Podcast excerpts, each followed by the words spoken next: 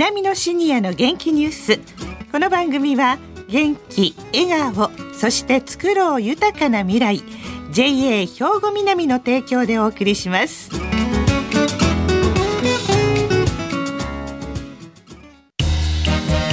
皆様の元気生活を応援する JA 兵庫南。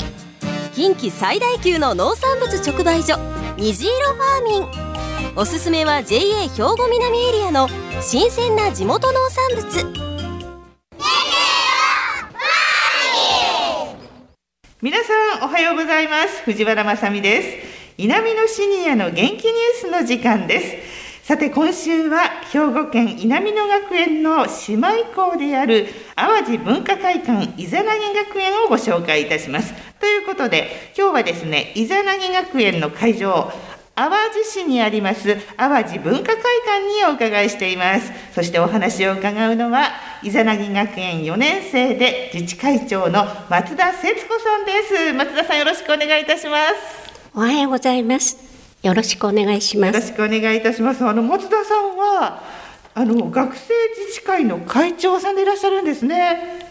はい。会長と申しましても今回はあの人数も少ないので、まあ、私ということになっております。はい、はい、じゃあ大変かと思うんですがじゃあ会長さんにまずこの伊佐木学園紹介していただけますか。はい私たちが学んでいる淡路文化会館伊佐木学園は県の高齢者大学講座で4年生の大学講座と2年生の大学院講座があります。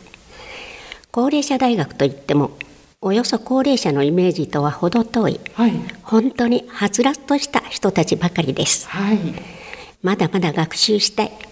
自分が住んでいる地域で活躍したい。仲間づくりがしたい。そんな思いを持って皆さん来ています、はい、講座は淡路島の歴史や文化健康福祉自然環境などについて講義実習体験などを通して楽しみながら4年間かけて学んでいます、はい、場所は淡路市で稲荷神宮のすぐ近くです。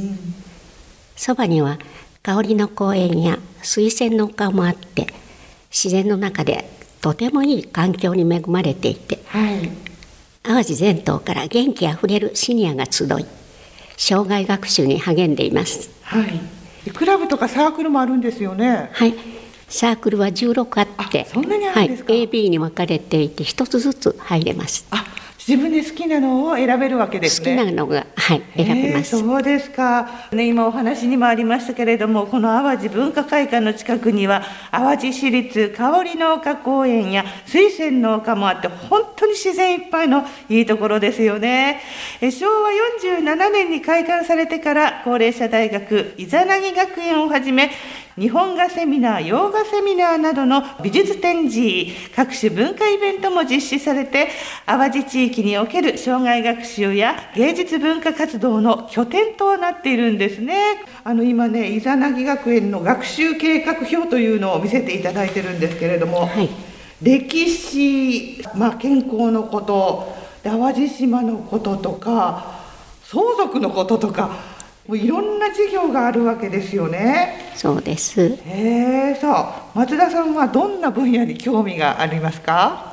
私はね、うん、あの歴史は苦手な方なんです。そうなんですか？はい、そうなんですが、4年生の大学の講座は長年受けているのでたくさん思い出に残る講座あるんですけど、はい、大学院も行っておりまして、大学院の講座で大きく心に残っているのが2つあるんです。教えてください。はい、一つは1年ほどかけて学んだ岩屋神社の恵比寿舞という講座です。はい、はい、考え学習で現地に行って恵比寿舞のルーツを学んで、はいその後恵比寿舞のプロの語りの方にこのイザナイ学園に来ていただいて、ええ、指導してもらったんです。語りの熱心に、そして私たちも何度も何度も練習してで衣装も自分たちで手作りをして、え、でやっとものになりまして、この大学院の発表会で演舞できることになりましてその後はどんどん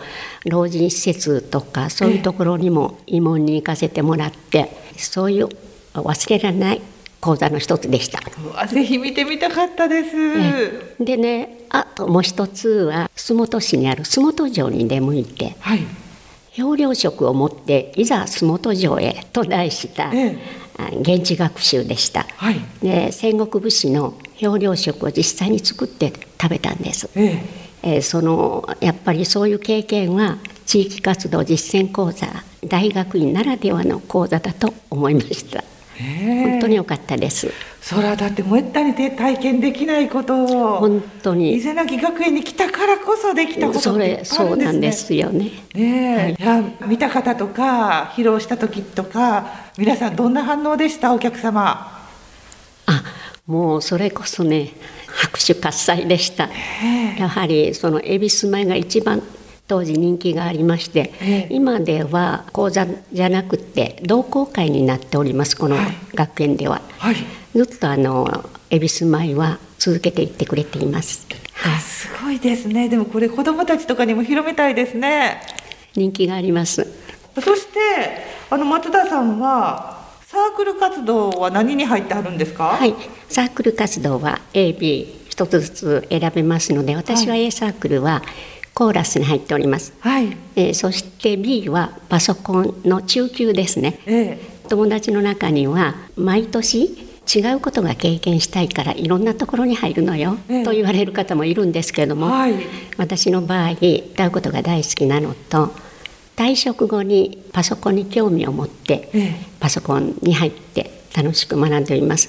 で今ではそれが唯一の趣味となって、あのお友達の皆さんに教えてあげたりして喜んでもらっています。そっかじゃあこうみんなで教え合ったりとかもちろんそうして覚えていくんだと思います。ね一人で勉強しているよりはそういう仲間がいるとどんどん上手くなりますね。そう楽しみながらするいうのが私のモットーでお友達にも教えがいがあるっていうです。か、うん、パソコンでどんなことしてはるんですか？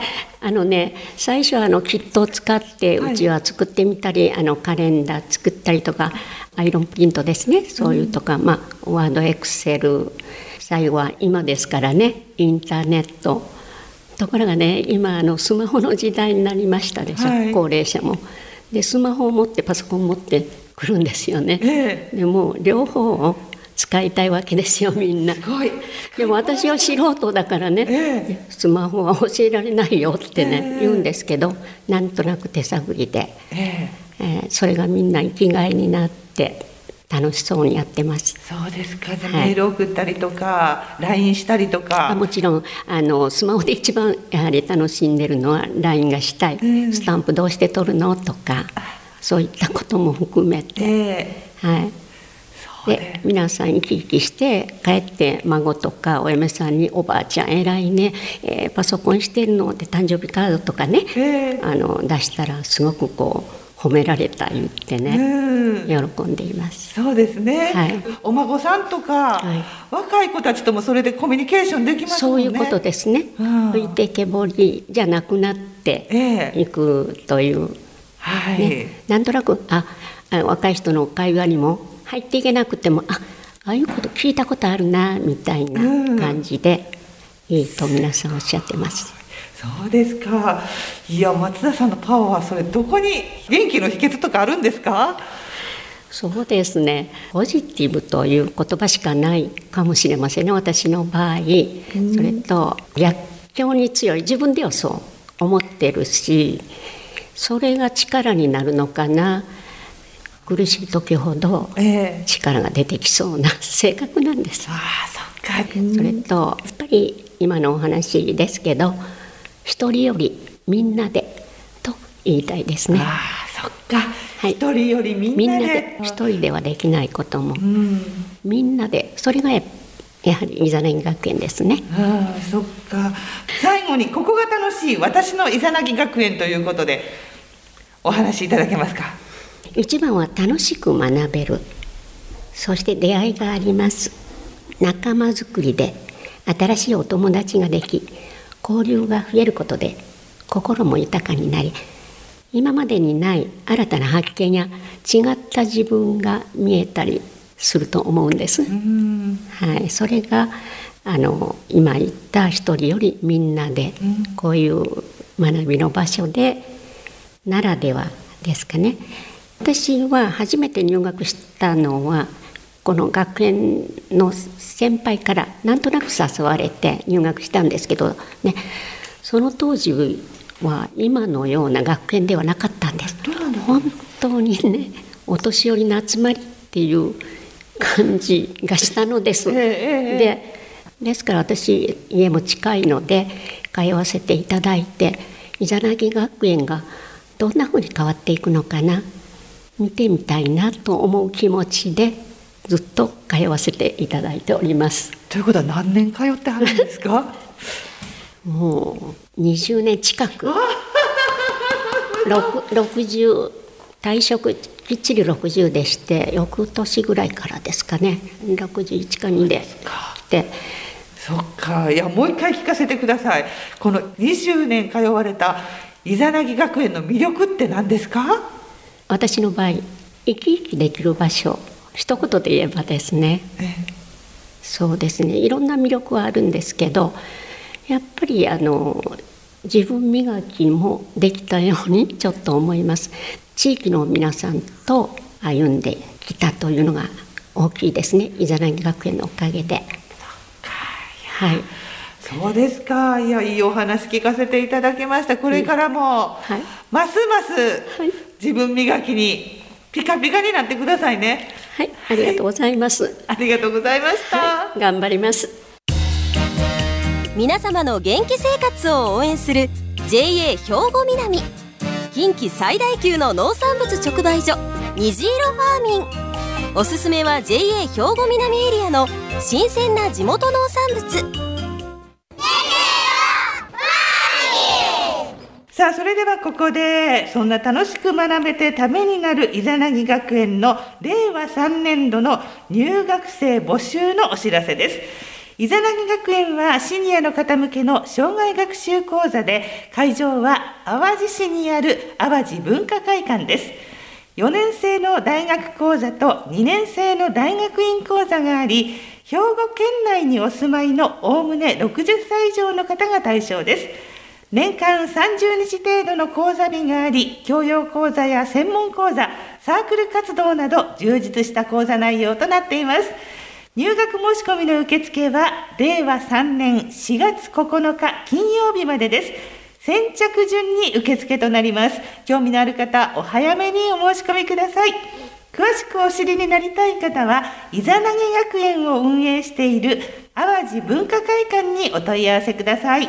電話番号は0799-85の1391 85の1391番です。ホームページでもご紹介しています。